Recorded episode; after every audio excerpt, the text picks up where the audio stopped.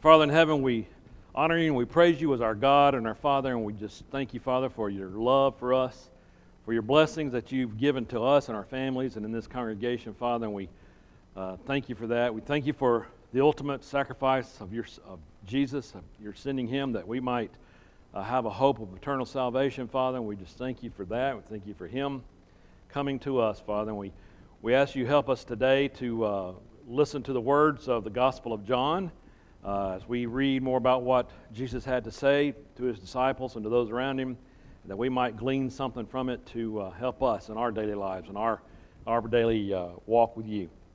Father, we ask that you be with those who have been mentioned on our prayer list today, those who are in need of healing and those who are, are comforting from loss. We just ask you to be with them, help them to be healed, and be back with us soon, Father. And of course, those that are dealing with this virus, we just ask you uh, help them to recover quickly and that this virus may be uh, eradicated soon, that we might be able to get past this and get back to some kind of uh, life of normalcy as soon as possible, Father. We thank you for uh, the new year to come. We ask that you be with us in this new year to come, that we might be uh, healthy and be able to serve in the kingdom in a way that's pleasing to you and those around us, Father. And we ask that you continue to watch over this congregation in the new year, that we might be blessed and might grow spiritually, that we might be a good example of those around us in this community and in this world. Father, we, we thank you for your love for us. We thank you for all the blessings you've given to us. Thank you for our families and our friends, and we just honor you and praise you. And of course, we thank you for Jesus. And it's in his name we pray. Amen. Okay.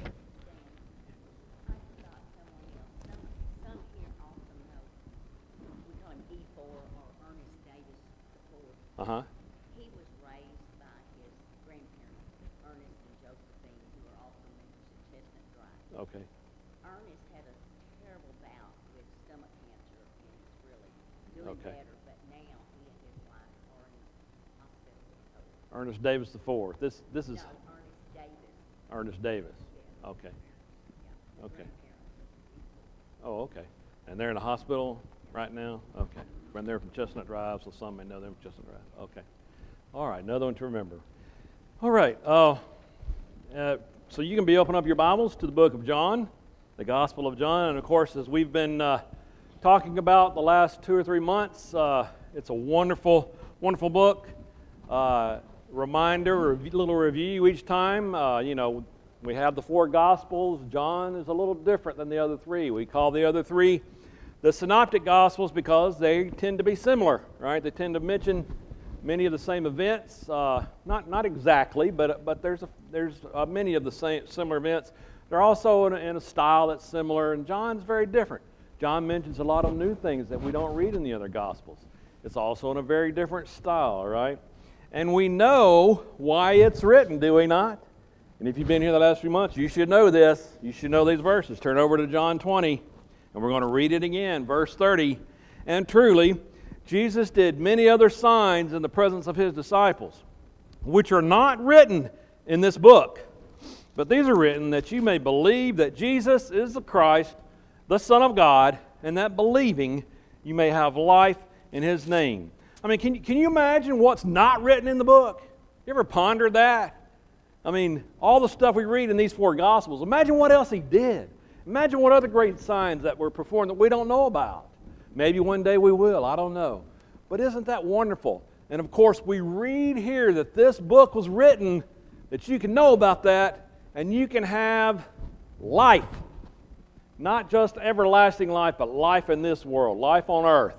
In fact, it's interesting how we keep reading last few weeks about things about life, isn't it? And we're going to do that again today. Living water. Remember, Jesus told the woman of the well, I will give you living water. You give me a drink, but I'll give you something that will have you live for eternity. and today we're going to talk about something else that he's talking about that gives us sustenance in our lives, gives us life. Last week we talked about the insufficiency of the scriptures. Yes, I said that right, didn't I? The insufficiency of the scriptures. What do I mean by that? Well, we know the scriptures are all sufficient, right? We know that we have everything we need right here in God's Word. In fact, we read a verse last week, and let's go read that again just to refresh your minds. Go turn over to uh, 2 Timothy, and let's just read that. 2 Timothy chapter 3. uh, beginning in verse uh, 16. All scripture is given by inspiration of God. Notice what I said there. All scripture. And is profitable for doctrine, for reproof, for correction, for instruction in righteousness, that the man of God may be complete, thoroughly equipped for every good work. These two verses right here are foundational, are two verses you can really hang your hat on. Why? Well, think about it. All Scripture is, is, inspired by God. Have you ever, we talked about this last week, but have you ever heard someone say, well, this part of the Bible is not true? That's a myth. There's no evidence. That's a myth. Or, well, this part's true, but we don't think that ever happened. What about that verse right there? It says, all Scripture is inspired of God. And if you believe that verse, then what do you have to believe? You got to believe that all Scripture is inspired by God. If not, you have nothing, right? You have nothing at all. And I know maybe that maybe that sounds like a circular argument a little bit, but isn't that true? If this Scripture's true, I guess the rest of it's got to be true, right? You can't just pick and choose, right? And if you believe some other part's not true, then that makes this Scripture false. So it's a very foundational Scripture. Keep that in mind, especially if you're ever talking with someone and sharing your faith and talking about how you, what standard you use to know the truth. Remember, we've talked about that many times. We, do, we can see things in nature and creation that make us understand there's got to be someone greater than us. There's got to be a higher being, a greater being that created all this. Where did it come from? But we don't necessarily know who that is unless it's revealed to us. And we have it. Thank the Lord that He did that. He revealed Himself. And of course, we read in the first chapter of John the Word of God that revealed that truth came to be with us in the flesh. John 1:14, Dwelt among men. So we have all that. We have the all sufficiency of the Scriptures. But last week we talked about the insufficiency of the Scriptures. Well, what did we talk about? Well, if you're here, we talked a lot about Jesus, right? And what he meant, who he was, and what he said. Turn over to John chapter 5, and let's begin in verse 39. Interesting concept. John 5:39. You search the scriptures, for in them you think you have eternal life. And these are they which testify of me. But you are not willing to come to me that you may have life. Wow. The scriptures, the, the Jews studied the scriptures. They studied the law. They knew the scriptures. They were very studious. But yet Jesus says, You think you have eternal life in them, but you are wrong. They testify of me. Verse 41 I do not receive honor from men, but I know you, that you do not have the law, love of God, love of God in you. I have come in my Father's name, and you do not receive me. If another comes in his own name, him you will receive. How can you believe? Who receive honor from one another and do not seek the honor that comes from the only God. Do not think that I shall accuse you to the Father. There is one who accuses you, Moses, in whom you trust.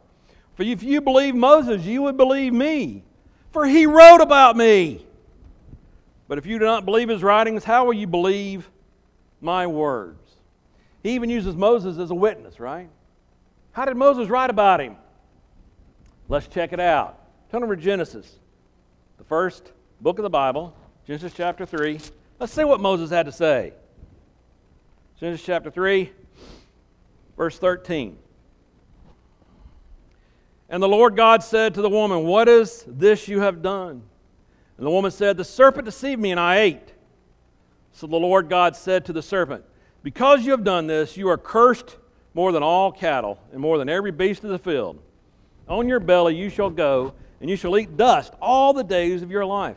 And I will put enmity between you and the woman, between your seed and her seed. He shall bruise your head, and you shall bruise his heel. To the woman he said, I will greatly multiply your sorrow and conception and pain. You shall bring forth children. Who's he talking about there? Who wrote Genesis? Moses, right?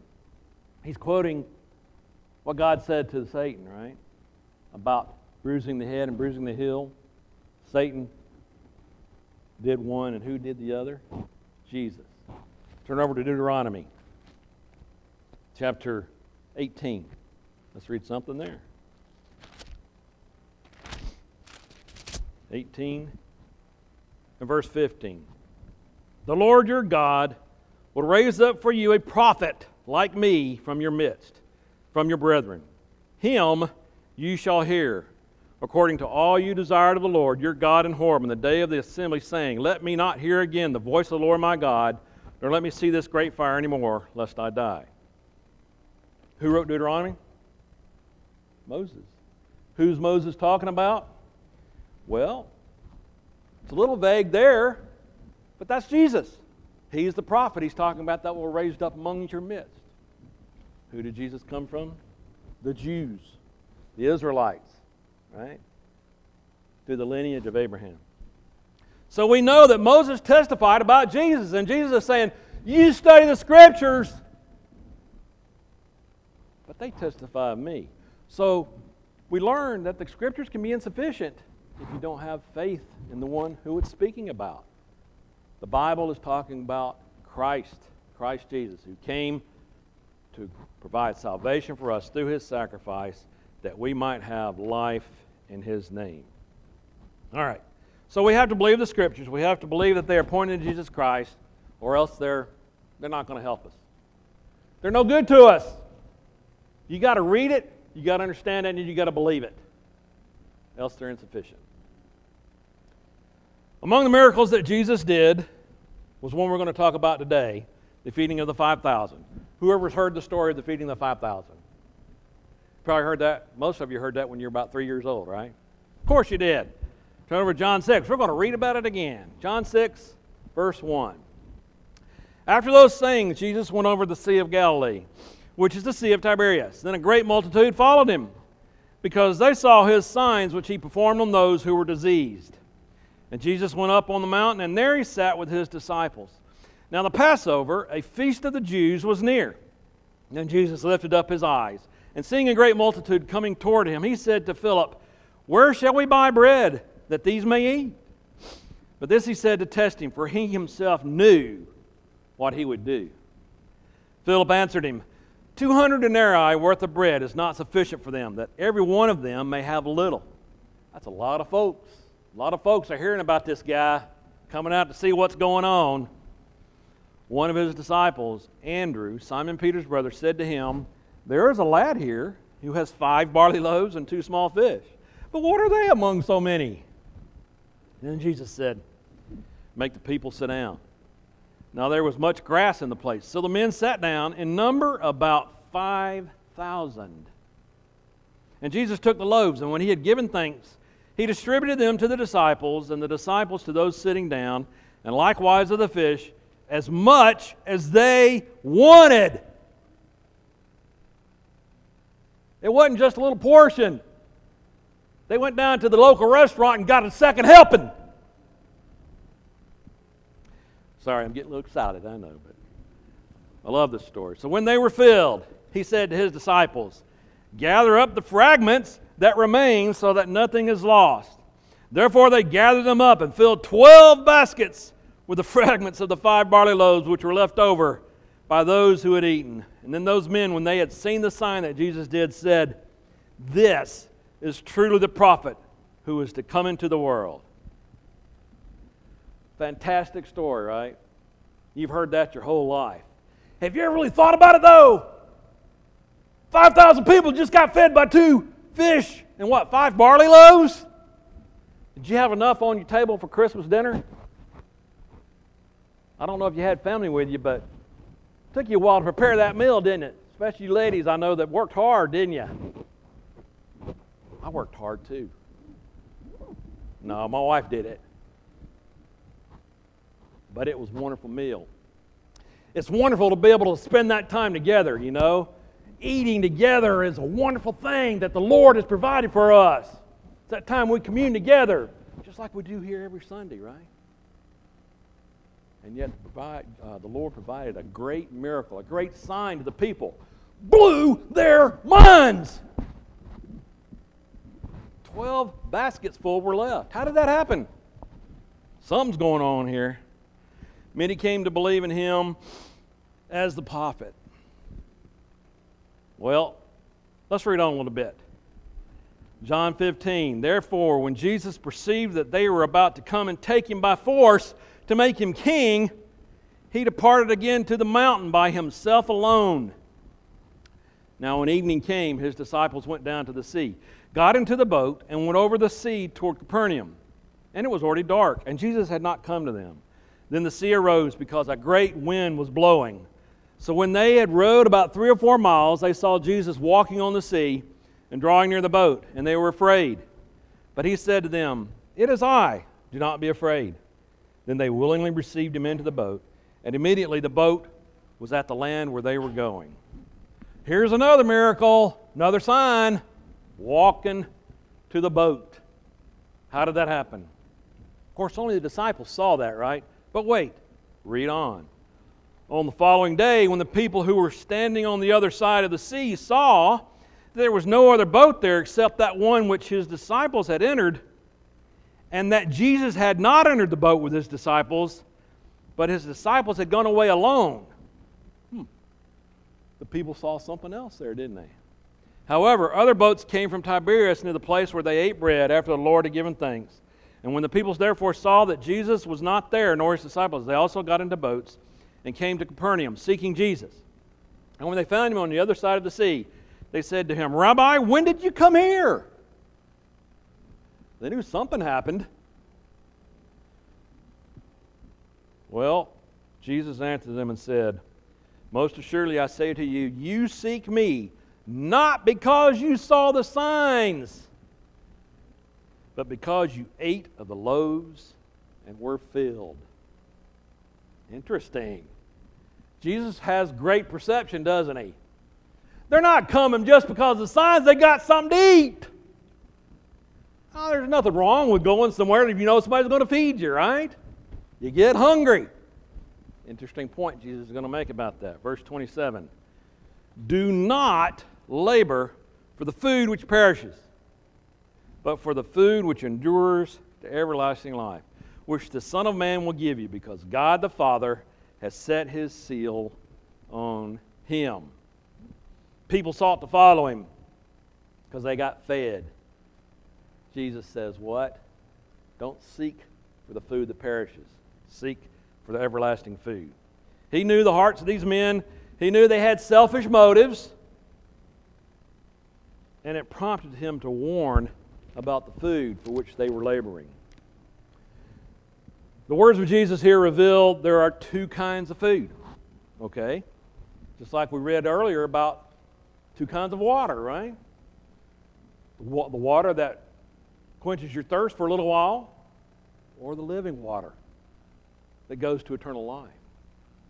Two kinds of food one that perishes, another that endures.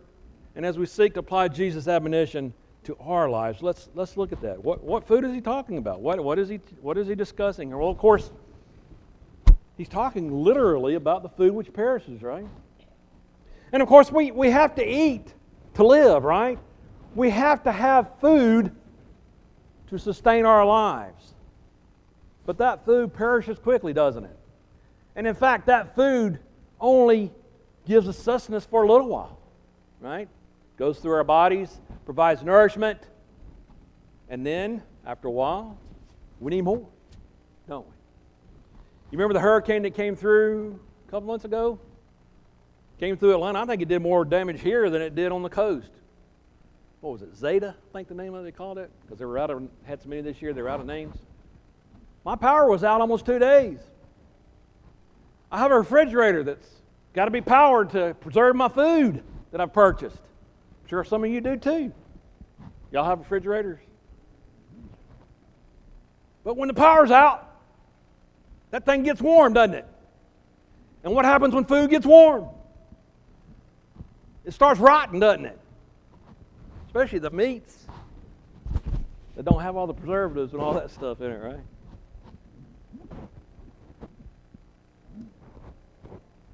Pastrami? Yeah. Yeah, the stuff that you make sandwiches with, that's good. Yeah, so you start worrying a little bit, right? And the power's not back on yet. What are we going to do about all our food? And some people might even say, I got, we've got to move it. You got somebody's got a refrigerator with some space, you got to take it over there, or, or everybody says, don't open the door, don't open the door, it'll stay colder that way, or, you know, whatever. I don't know if anybody's old enough to remember, but does anybody here remember before they had refrigerators?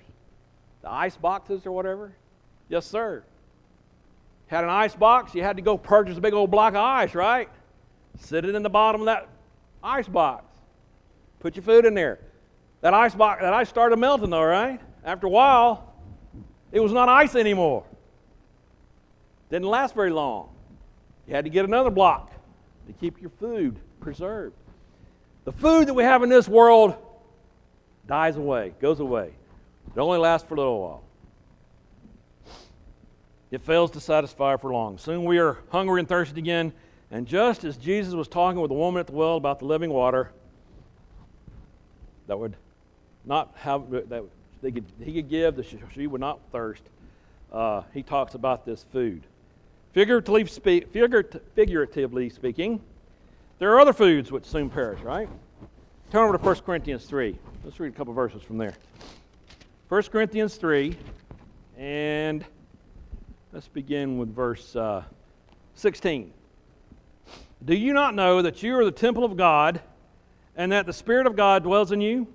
If anyone defiles the temple of God, God will destroy him, for the temple of God is holy, which temple you are. Let no one deceive himself. If anyone among you seems to be wise in this age, let him become a fool, that he may become wise. For the wisdom of this world, pay attention to this scripture. For the wisdom of this world is foolishness with God. For it is written, He catches the wise in their own craftiness. And again, the Lord knows the thoughts of the wise that they are futile. Therefore, let no one boast in men, for all things are yours, whether Paul or Apollos or Cephas or the world or life or death or things present or things to come. All are yours, and you are Christ, and Christ is God's. Now, the context there is Paul's correcting something in the church of Corinth where they were divided, claiming to be of different people, claiming to be of this faction, this person, this leader. But Paul was saying, the wisdom of men is nothing compared to God. All of it is futile. You are Christ, and Christ alone. So the food of human wisdom perishes, right? The food of our leaders perishes, right? Have you been seeing any political commercials lately on TV? Man. Do you take stock in them? I mean, they, I guess they work, or why would they keep spending money on it? But you know, eh, there's lies all through it. There's lies all through it. The wisdom of men is futile.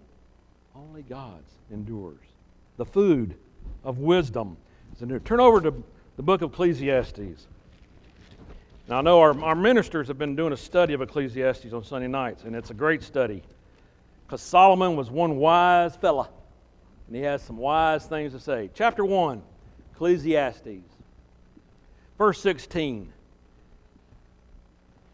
Solomon says, I commune with my heart, saying, Look, I have attained greatness and have gained more wisdom than all who were before me in Jerusalem. My heart has understood great wisdom and knowledge, and I set my heart to know wisdom and to know madness and folly. I perceived that this is also grasping for the wind. For much wisdom is much grief, and he who increases knowledge increases sorrow. Here's the, the most wise man that's ever lived, except the Lord, saying it's all folly. It's all grasping for the wind. And by the way, the more you know, the more sorrow you get in this world. You ever notice that? More things you learn seems to cause more problems. Interesting stuff. The wisdom of man is fading. The food of wisdom is fading. What else does he talk about here? Let's read on. Chapter 2 I said in my heart, Come now, I will test you with mirth, and therefore enjoy pleasure. But surely this was also vanity. I said of laughter, madness, and of mirth. What does it accomplish? I searched in my heart how to gratify my flesh with wine, while guiding my heart with wisdom, and how to lay hold on folly, till I might see what was good for the sons of men to do under heaven all the days of their lives. Hmm. I made my works great. I built myself houses and planted myself vineyards. I made myself gardens and orchards, and I planted all kinds of fruit trees in them. I made myself water pools from which to water the growing trees of the grove. I acquired male and female servants and had servants born in my house. Yes, I had greater possessions of herds and flocks than all who were in Jerusalem before me. I also gathered for myself silver and gold and the special treasures of kings and the provinces. I acquired male and female singers, the delights of the sons of men and musical instruments of all kinds. So I became great and excelled more than all who were before me in Jerusalem. Also, my wisdom reigned with me. Whatever my eyes desired, I did not keep from them. I did not withhold my heart from any pleasure, for my heart rejoiced in all my labor, and this was my reward for all my labor. Then I looked on all the works that my hands had done, and on the labor in which I had toiled, and indeed, all was vanity and grasping for the wind there was no profit under the sun. You see, the food of folly, the food of mirth and pleasure, hedonism, the food of great wealth and industrial labor, it's fading. There's nothing wrong with being industrious, there's nothing wrong with laboring. But when you put all your hope in that, when you put everything you've got into that, Solomon says it's all vanity. It's just grasping for wind. In the end, it don't really matter. That's what he's learned. That's what he's discovered. Solomon found no fulfillment. And then if you go on and read toward the end of Ecclesiastes, I don't want to spoil it for you because the ministers are doing some study on that. But well, I'm going to give you a spoiler, okay? He says the only thing that matters is to love the Lord your God and obey his commandments. That's it. And that's kind of what Jesus is alluding to here, right? Do not labor for this kind of food. Does not mean we are not to make the effort. 1 Timothy 5 and 8. Let's turn over there. Got a couple of warnings here. 1 Timothy 5, verse 8.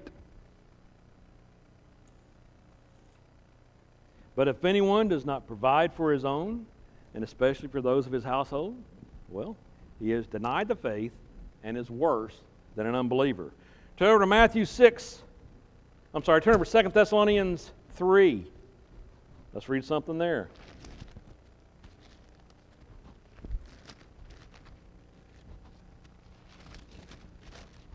You think it'd be right there. Uh, am out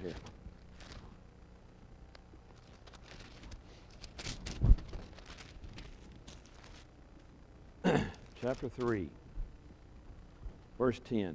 For even when we were with you, we command you to this if anyone will not work, neither shall he eat. For we hear that there are some who walk among you in a disorderly manner, not working at all, but are busybodies. Now, those who are such, we command and exhort through our Lord Jesus Christ that they work in quietness and eat their own bread. So we are, we are to provide. We are to work for our food, for our lives, for our sustenance here on earth. But we are not to put everything we have into that. Not going to read it, but Luke 10 talks about when Jesus visited Mary and Martha, remember? And what was Mary doing? Sitting at Jesus' feet, right? Hearing every word he had to say. And what was Martha doing? Busy, preparing the meal, whatever. Whatever she had to do for all the people there. And there's nothing wrong with that, right?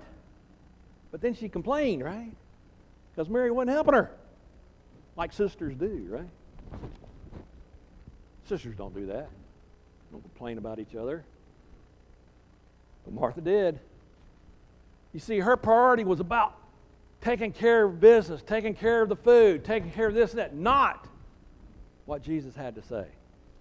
Not paying attention to what he had to say. Matthew 6 33 says, Seek first the kingdom of God and his righteousness, and all these things shall be added unto you. Ever heard that before? I know you have.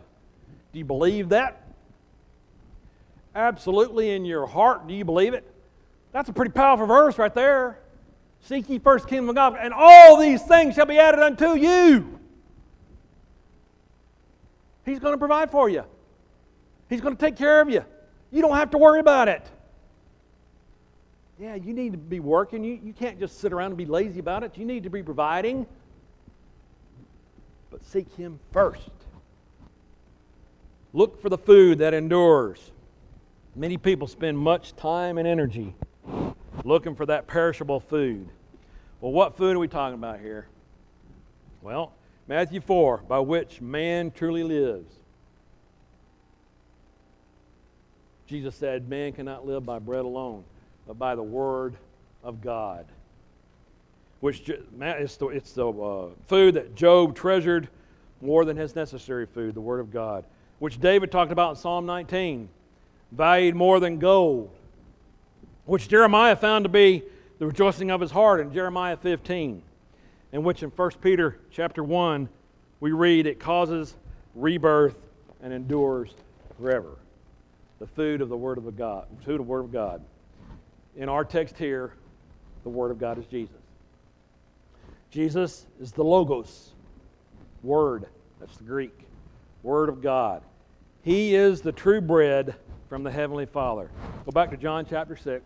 Read a few more verses. He's going to talk about here. And let's look at 6, verse uh, 28.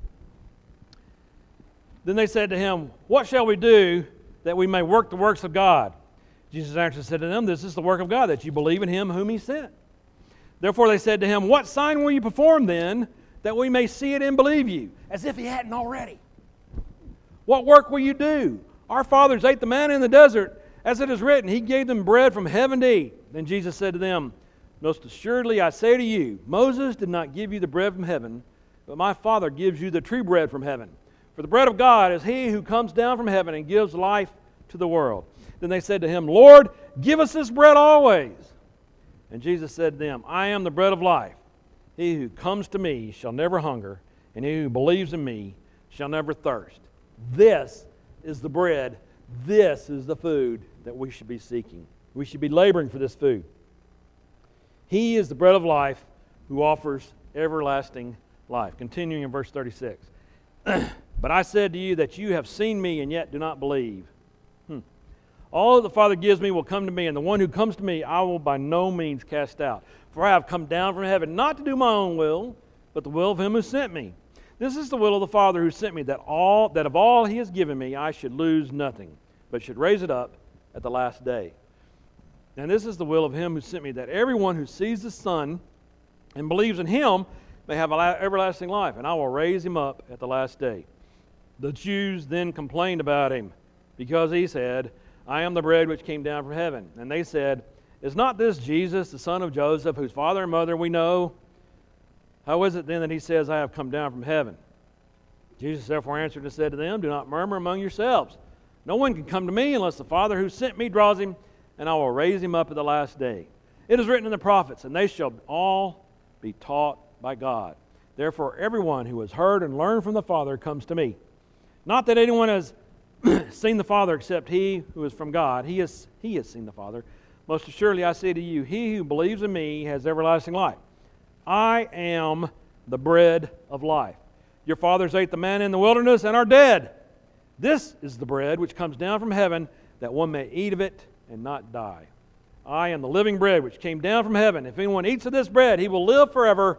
And the bread that I shall give is my flesh, which I shall give for the life of the world. The Jews therefore quarreled among themselves, saying, How can this man give us his flesh to eat? Then Jesus said to them, Most assuredly I say to you, unless you eat the flesh of the Son of Man and drink his blood, you have no life in you. Whoever eats my flesh and drinks my blood has eternal life, and I will raise him up at the last day. For my flesh is food indeed, and my blood is drink indeed. He who eats my flesh and drinks my blood abides in me, and I in him. As the living Father sent me, and I live because of the Father, so he who feeds on me will live because of me. This is the bread which came down from heaven. Not as your fathers ate the manna and are dead. He who eats this bread will live forever. These things he said in the synagogue as he taught in Capernaum. Jesus is the bread of life. And that's a long dialogue he has there with the Jews. They don't understand it, obviously. They're talking about, they're thinking about the manna that was provided in the wilderness when they were wandering in the wilderness. Jesus said, Everybody ate of that bread is dead. That's over with. That's done. God provided then, but they're all gone. I have come from heaven and I am the bread of life. Who eats of, of me, drinks of my blood, and we know what he's talking about now, of course. believe in his sacrifice, believe what he did for us, died for us for our sins, that we might have a hope of that resurrection that he had, if we eat of that, we will endure forever. Jesus must be the primary focus of our labor in which we strive. We've said this many times, right? We can't just be hearers. We should be laborers. We should be doers of the word. We should be putting it into practice in our lives. The bread of life, we should eat of it, and we will not perish. Continuing on verse 60. Therefore, many of his disciples, when they heard this, said, This is a hard saying. Who can understand it? When Jesus knew in himself that his disciples complained about this, he said to them, Does this offend you? What then if you should see the Son of Man ascend where he was before? It is the Spirit who gives life. The flesh profits nothing. The words that I speak to you are spirit and they are life. But there are some of you who do not believe. For Jesus knew from the beginning who they were who do not believe and who would betray him. And he said, Therefore I have said to you that no one can come to me unless it is granted to him by the Father. From that time, many of his disciples went back and walked with him no more. It's a hard saying, right? He's telling them some stuff that they can't handle. They don't like it. What is he talking about? Sounds too tough to handle, too tough to deal with. And then we learn also here that there's some are going to betray him. Then Jesus said to the twelve, Do you also want to go away? But Simon Peter answered him, Lord, to whom shall we go? You have the words of eternal life. Also, we have come to believe and know that you are the Christ, the Son of the living God.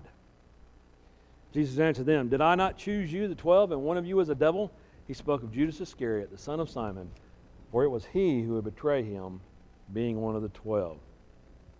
We need to let Jesus provide for us by seeking him first. We need to be laboring for the food that endures forever. How do we do that? We need to follow him, for he has the word of life. We need to know him. John 17 tells us about that. And we need to obey him. For those who obey lead to eternal life. Are we laboring for that food which endures forever? I'm not going to have time to read about it. Philippians 3, Paul has a great dialogue there about the attitude we need to have. Seeking to know the Lord ever more. Never content with our current understanding, always pressing forward, always seeking to understand Him better. And then, of course, let Peter in 2 Peter 1 exhort us to diligence in growing in the knowledge of Jesus Christ, seeking to become more and more like Him. What food do you labor for? Is it the perishable kind? Are you seeking for the food that Jesus provides, the bread that He provides, the bread that was given to Him from the Father who sent Him, that we might have a hope? I want to read the last passage in your outline from Isaiah chapter 55. This is the last Sunday of 2020. Talked about a little bit last week. We got a new year coming. What greater time than to make a commitment, make a resolution to know Him more. What a great time to do that. Isaiah said, Why do you spend money for what is not bread, and your wages for what does not satisfy? Listen carefully to me and eat what is good, and let your soul delight itself in abundance. Incline your ear and come to me. Hear and your soul shall live, and I will make an everlasting covenant with you. That's what Isaiah said about the Messiah, the Lord. If you haven't made that commitment yet, do it today.